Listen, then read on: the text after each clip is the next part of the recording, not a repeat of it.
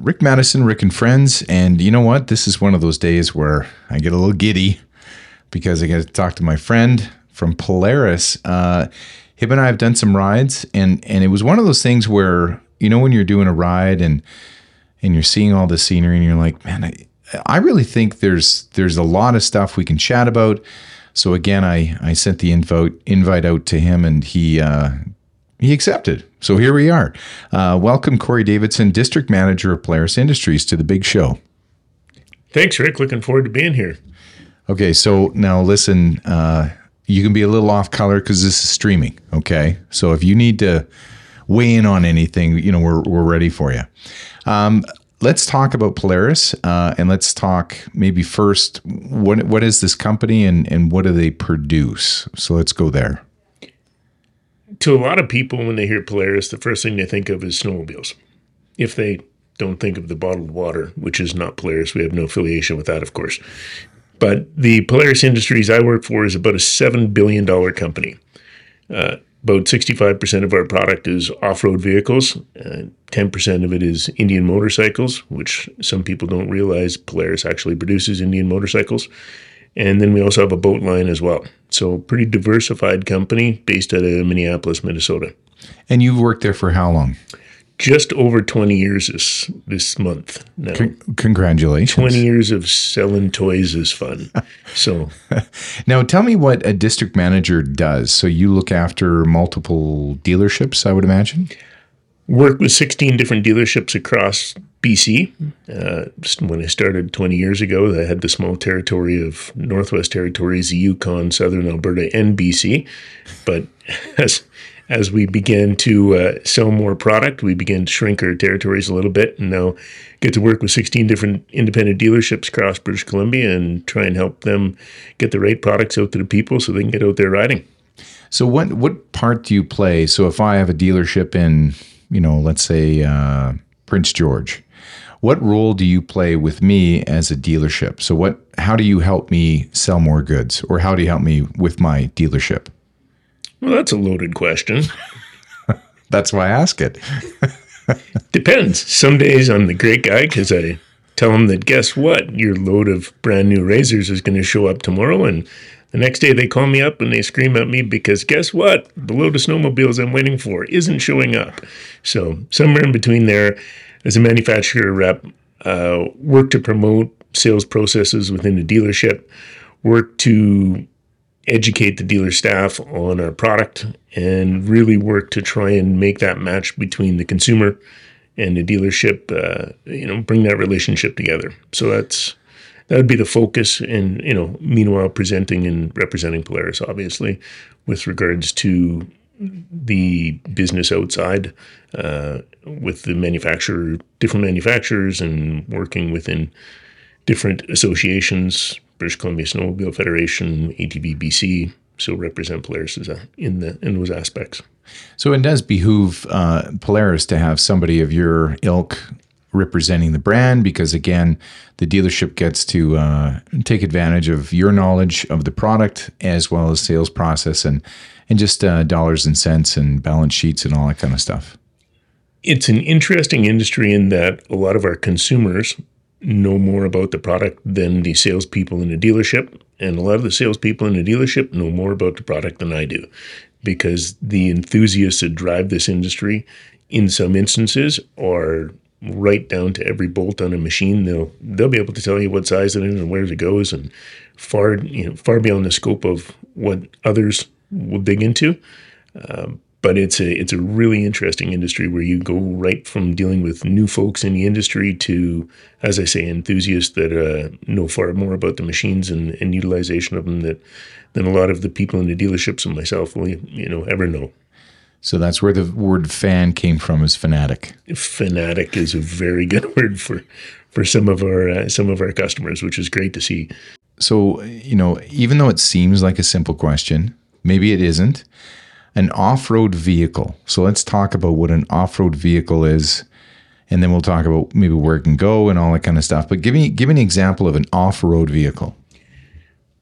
We have, from Polaris' standpoint, we look at them from off road vehicles. We have our utility vehicles, that we you'll see running around municipality of Kelowna actually uses Polaris Rangers, so little four wheel dump box vehicles that run around. Uh, that's our Ranger, is what we call it in our lineup, but it's a utility vehicle in the industry. There's a recreational vehicle out there that a lot of people refer to as a razor. So if you hear people going out razoring, what that is is a sport version of the four wheel, you know, little four wheel buggy out there that goes running around and has a lot of fun up on the mountains that we go play on. Uh, that would be the Razor, and then also snowmobiles obviously are included in that as an off road vehicle. So those are the the categories, uh, and then let's not forget, of course, the ATVs, which is what a lot of people attribute that to, and that is the sit-on version where you're sitting, you know, straddling the seat uh, with the handlebars. That's an a, that's an ATV. So across BC, is it more utility or is it more fun? Would you say, if if you were to break up the consumer base, it's about a 50-50 mix. Quite honestly, um, we see you know in my territory we'll have retail roughly a thousand ATVs in British Columbia. We'll retail roughly a thousand side by sides. And again, side by sides is where you break down into Ranger being utility and Razor being more recreation sport. Um, so you put those together, you, you have a couple thousand pieces right there, and then add in snowmobiles, which is worth about a thousand pieces to us as well. So it's a real equal split when you look across the industry. And is there, um, with you know, forest fires kind of being top of mind, I would imagine some of your machines are being used right now in in different efforts across the the province. Ironically, we have units sitting on standby at many dealerships by the different fire districts, waiting to utilize them if and when needed for forest fires. So we we do support that in a big way. Uh, utility vehicles have really changed the way that the industry fights forest fires. So we're in Canada right? And we have this big brother to the south, which is the U.S. And Polaris is uh, based out of where? Based out of Minneapolis, Minnesota. So the origin of Polaris is actually a small town of Roseau, Minnesota, which is closer to Winnipeg than it is to Minneapolis, uh, about two and a half hours south of Winnipeg, and home of Dustin Byfuglien. Just in case you need to know that. now, is it truly one of those things where, as we know, the the population of the U.S. dwarfs Canada? Is it kind of the same, or are Canadians that fanatical type that buy more than the population suggests? Because we are, you know, literally California has more people than we do. But is, is are Canadians like a, a, a big fan base of Polaris? We account for a very small percentage of the Razor Ranger ATV sales versus the US. We're about 10%, which matches up to a lot of what the market shows in, in other industries. Where we do shine is ironically in snowmobile sales because we have a lot of snow and California doesn't. so we account for almost half of the snowmobile sales in Canada. Really? In okay. the industry, yeah. Canadians buy about half the snowmobiles that are made uh, in North America if if somebody's not in the uh, the snowmobiling world, and and many are are not, um, what would you say to them to maybe possibly even look at it? Like what what kind of if you had a 30, 30 second elevator pitch, what would you tell someone who's just looking marginally at at what you know winter sledding would look like? At first, to people that are intimidated by snowmobiling, it's because they don't understand the recreation of it uh, until they really get out and experience it. Uh, it is an intimidating sport, it is an intimidating activity, but it's amazing to see the growth of the snowmobiling industry, particularly in the last couple of years. Uh, I think as people were locked up inside and began to watch every show on Netflix and find the end of the internet, uh, they started to find a reason to, or look for a reason to get out and recreate. And snowmobiling is amazing as a family sport, as a group sport. It really brings people together. Uh, in British Columbia, we have about 45,000 registered riders uh, that register wow. with the British Columbia Snowmobile Federation. And that has grown exponentially in the last three years, as well as the growth in the female rider market is the biggest growing market that we have. Uh, female riding has really taken off. And you start to see when you get out on the hills and you start to see the social aspect of snowmobiling, that's really what brings people together. And the more people that we're bringing that are new into the industry, the more it begins to grow. Because as I've taken you out and you've seen the fun of it, uh, you know, you tell other people, and all of a sudden I have other people that want to go snowmobiling, and it's great. It, it really gets you out there. Uh, wonderful thing, obviously, about snowmobiling too is you go up there, you play in the snow, and snow melts and goes away, and it's like you haven't even been there. So the you know those people that can question some of the environmental impacts of some of the recreational activities that are going on out there you know, I like skiing, or like uh, anything else, winter, you can go out there and play in the snow when the snow melts and nothing's changed. A lot of them are unfun people.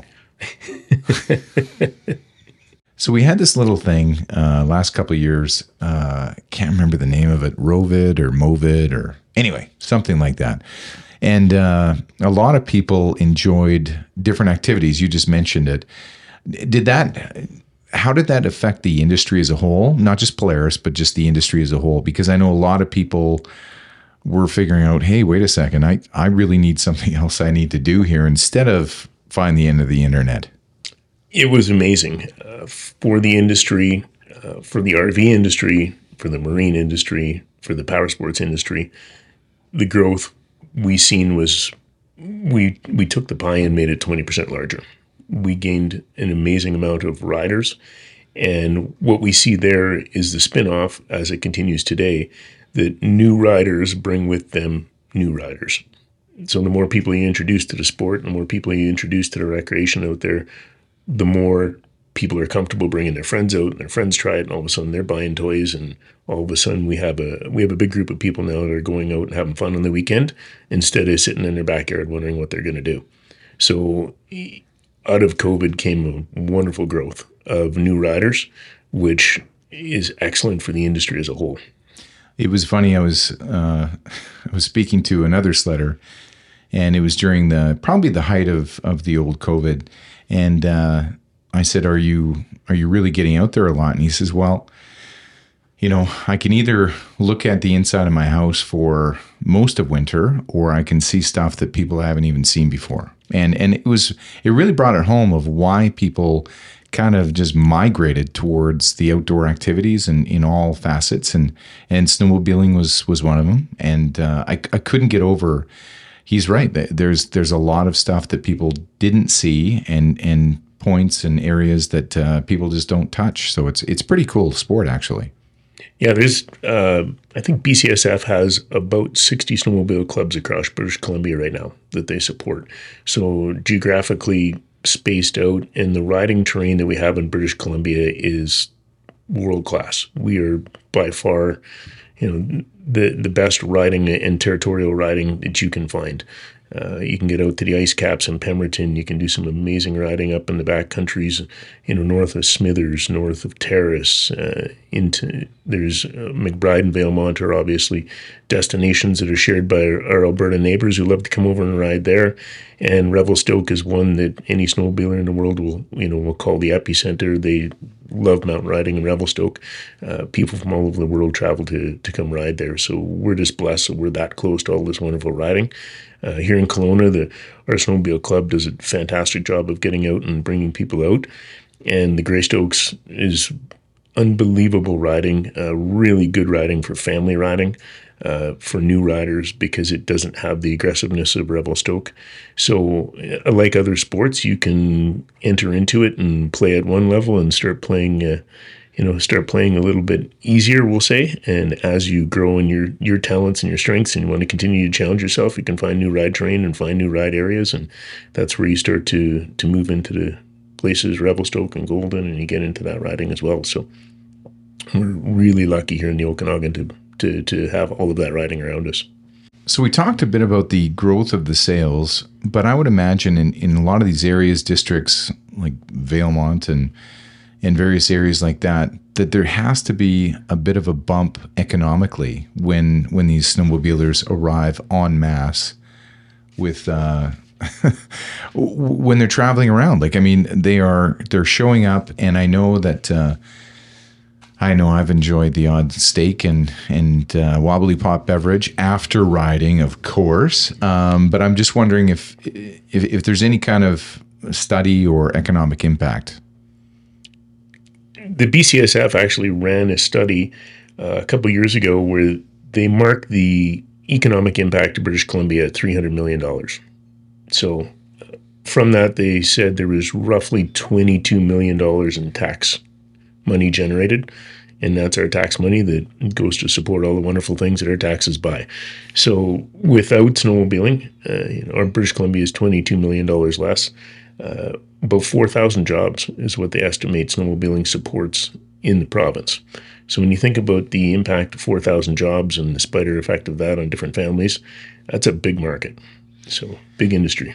So what do you mean though? Is that through the sales of the snowmobiles or the visiting tourism? Like what what are we talking about here though? What they were gathering was information on the economic impact of the industry. So when you think of town of Revelstoke mm-hmm. in the winter, uh, restaurants, hotels, uh, people working, you know, people working to support the, the vehicles themselves in, in maintenance shops, in the dealerships. Uh, when you look across the province, you know, the, the dealerships that Polaris has, the dealerships that our competitors have, uh, the families that they support, the technicians that are working there, the salespeople that are working there. So you add that up, and it quickly adds up to where their their estimate was over four thousand jobs. So let's bring this one home a little bit. Uh, you have a family. Um, I would say, having met the family, spent time with the family, they're all in on on the lifestyle of off roading as well as snowmobiling and everything else. How how is that for you as a dad to see the family come together? Because uh, you know, I I know a lot of people don't think about it as as kind of a family sport, but it truly can be. So, what kind of impact have you seen with your with your kids? It's great having two teenage daughters and a wife that loves riding more than I do. Quite honestly, uh, she, she's she's the push to get out there and let's go snowmobiling every you know each day of every day. Uh, it's fantastic to get out there with the family and you do something where you're not looking over and seeing your phone, you know, seeing your kids sitting on the phone or seeing your kids in front of a television or in front of a laptop. All of a sudden, they're out there learning some life skills when you're out there in nature and you know you're you're playing and you're getting an understanding of what's out there in the world and meeting new people and how you can interact with new people when you're out in the hill and it brings far more of a social aspect and really rounds out uh, a person when you can understand that you're out there having an adrenaline rush. You, can get that. You can get that from it. Uh, as I say, you can get the learning of just being in nature, trying to figure out you know, some survival skills if you ever need to have those. Uh, say we get stuck out there one day, it's always fun to prepare for that, and it, it really does bring a family unit together. And in doing so, brings you into a larger social network, which is the fun part of it. Yeah, I've had I've met certain families that if they book into a three star, like I mean, that is survival skills at its finest. so let's talk a bit about the the aspect of that troubleshooting. So I've, as, as you know, uh, going out in in the bush and getting lost is kind of fun. And with uh, with my son and daughter, what I've noticed is, if given you know when they have an issue, uh, and and let's face it, off roading, you're going to have the issues the odd time it's interesting to to kind of challenge them to figure out okay how are you going to figure this out? How are you going to get out? Because dad can probably figure this out but i'd like it if if you do. And it's i love the fact that uh, my son is is thinking about traveling uh, because travel and and getting lost doesn't scare him and i think that's the cool part about this aspect is for parents listening i mean it's truly one of those things where you don't a lot of kids don't have the chance to really show what they're they're made of, and and this is a, a way for them to do that. Oh, absolutely! The fun you can have when you go riding some trails, and you know all of a sudden turn to your daughter and go, "Okay, which way are we going?"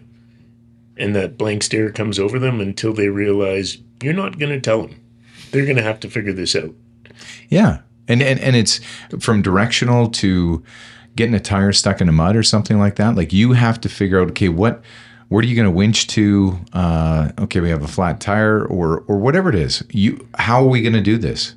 All those aspects come up. It's great. Uh, you know, we'll laugh and say that we don't go snowmobiling. You, you don't really understand snowmobiling until you get stuck, and then you learn to get unstuck. And that's part of the fun and the challenge of it is you're you know you're pushing your riding limits and find yourself upside down in the snowbank and you got to figure out how to right yourself and get back out of it. That's a wonderful thing to see kids when they start to learn how to do that and help each other doing that. You know, you you're working in a you're working as teams. So always good to see siblings do that. Know, we've had the odd instance where tires went out when they're riding and have to change a tire. That's a fun little aspect of it when you challenge them to do that. So it does bring a you know it does bring about a lot of those life skills where kids have to think, and it's wonderful to watch them do that. And it's cool to see their faces when they discover they can do it, and and that and that when the the light bulb goes on and they go, man, because it's it's adverse conditions, and and they're able to do that, and man, do they ever sleep well when they have to dig out a snowmobile? so I I don't I don't want to turn this into an ad, but how how does one across the board, not just Polaris, but what what kind of uh, if people are looking at purchasing and and whether it be used or new or whatever, what kinds of things uh, should they be looking for? What what kinds of things should they be should they be doing? One of the best things any consumer can do is go into their local dealerships and start building that relationship with the local salespeople. Because the local salespeople are there to help you as a consumer find, you know, find the right product for you. A good salesperson does their job when they find the right product to ride. Uh, we build some amazing machines. We build machines that have price points that are now in excess of $50,000 MSRP. Not everybody needs that. Uh, it would be like saying that everybody needs a lifted up three quarter ton turbo truck or needs a Lamborghini. That's not the case. Uh, we build a vast array of units that meet the needs of the individuals, but the key there is to have that relationship at your dealership and have that understanding with the people who are in industry to make sure that you get into that right unit. Um, that's where you know, and that's the importance of having these local dealerships in in the communities.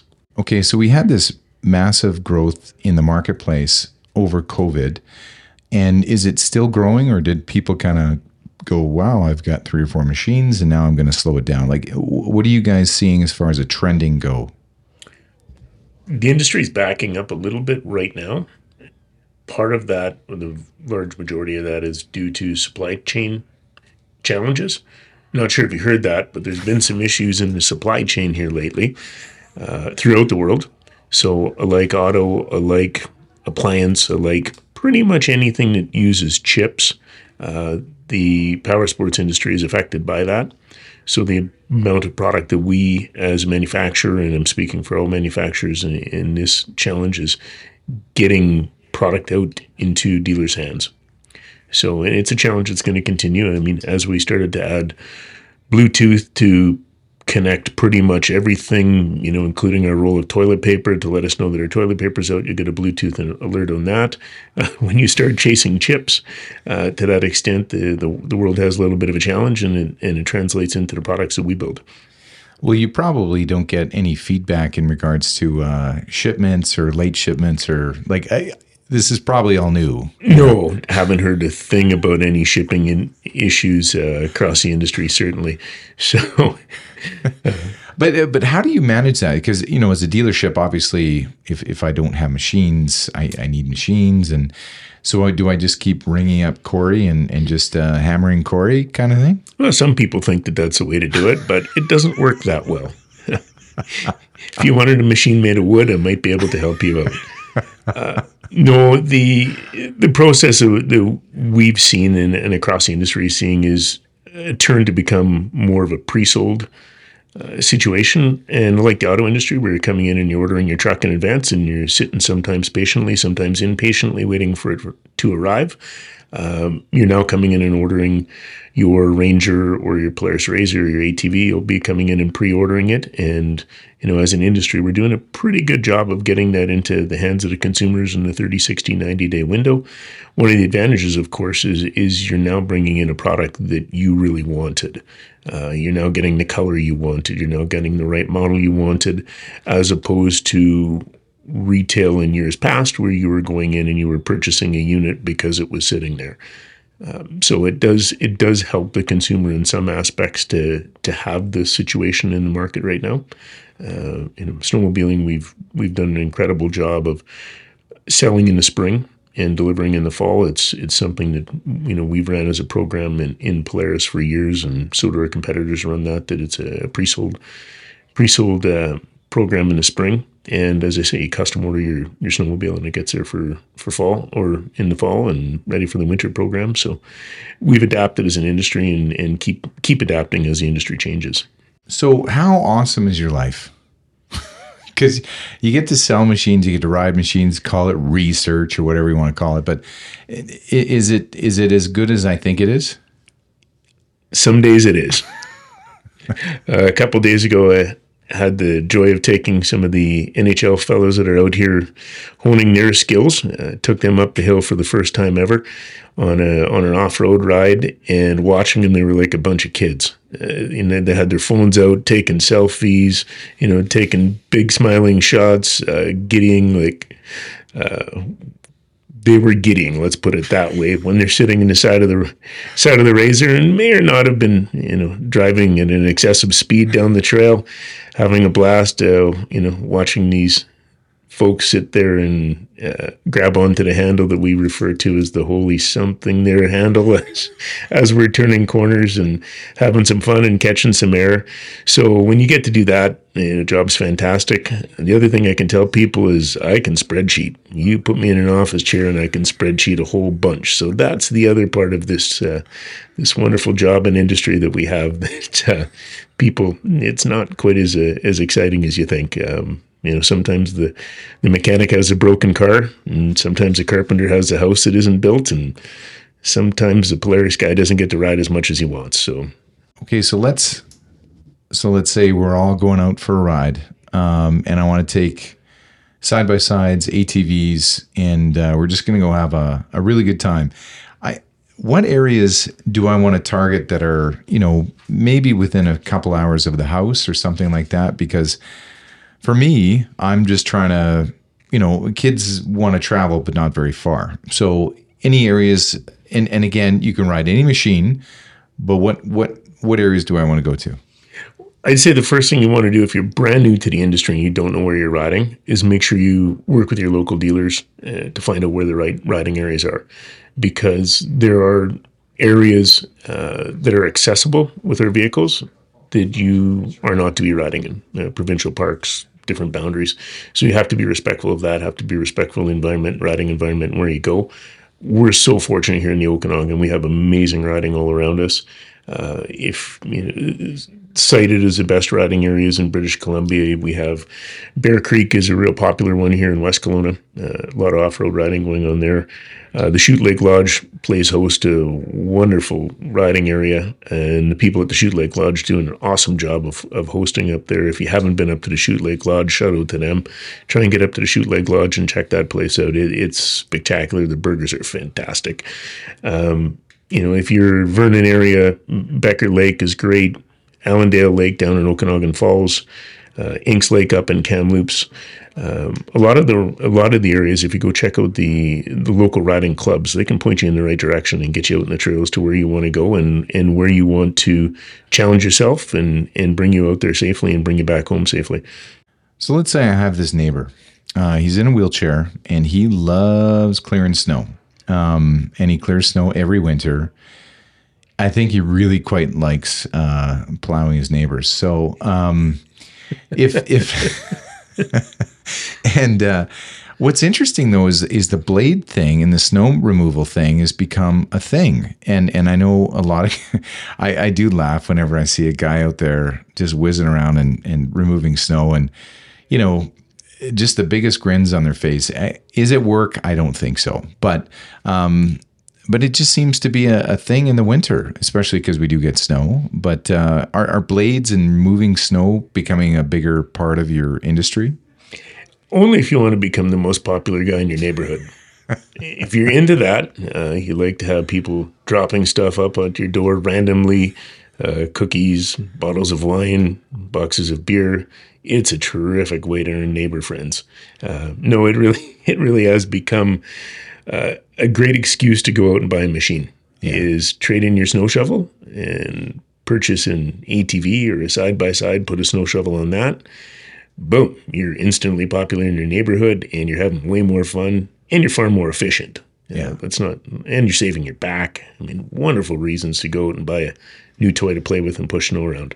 Well, if you uh, if you plow the neighbor really well, I, I bet you they'll come back and ask you to do it again. Oh, I'll tell you, doors never uh, doors never not knocked down in the winters. Let's put it that way. So th- those that are uninitiated and maybe haven't uh, looked at uh, Polaris porn lately, um, there's a few amenities that I, I think would shock people, like that creature comforts that come in in side by sides, and and I've seen you know re, like decked out machines, and I've seen you know basic machines, but but how many things can I bolt onto this thing to make it like almost basically a Lexus inside? Like what what what kinds of stuff can I get? The limitations to the accessories that we have are almost limitless. If you want to laugh at that one, you really have to go no further than the interweb to find some really cool stuff that you can bolt onto your machine. Uh, you start seeing the accessorizing, especially down in the southern U.S. Uh, that is a that becomes the personality trait.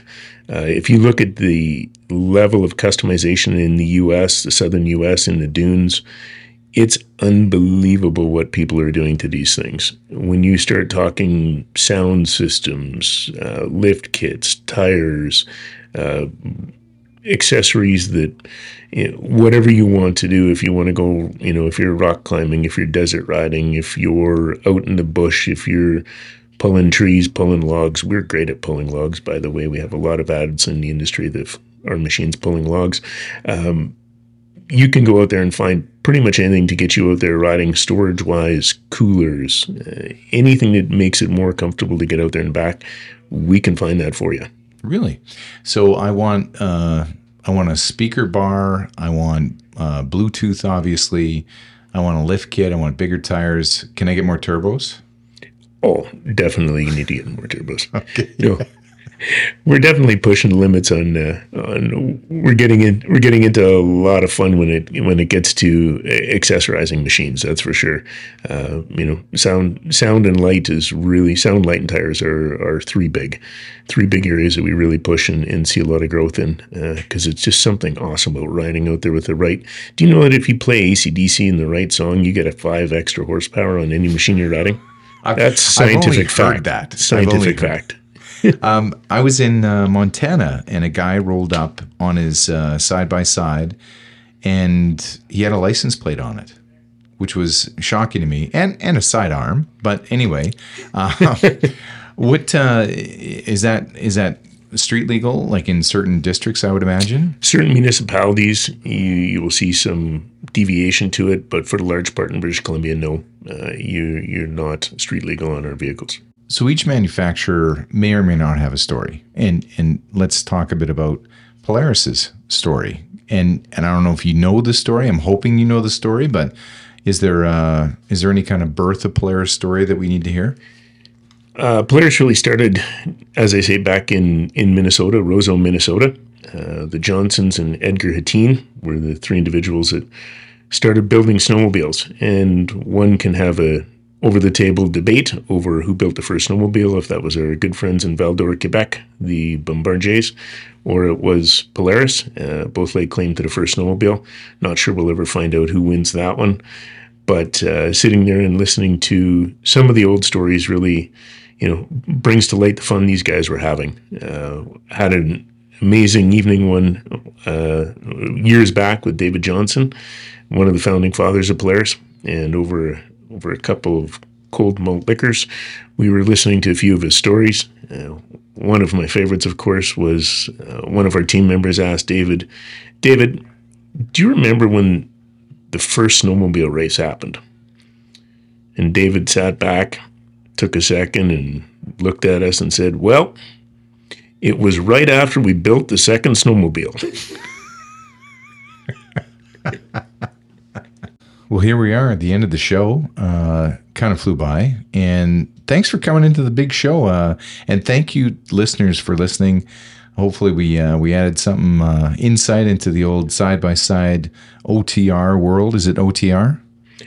Uh, no, it's ORV, but super close. Just Don't get caught up in the semantics and the lettering. I'm not an acronym guy. I never have been. We're very good at it. Uh, thanks again to uh, Corey Davidson for coming and sharing some time on the big show. And uh, yeah, we'll have to get you back, back on at some point. And I, I have to do more research. There, there's no way around that. I have to do more research on this on this big subject. Well, we can probably help you out there, Rick. Uh, you know, we do have weekends coming up.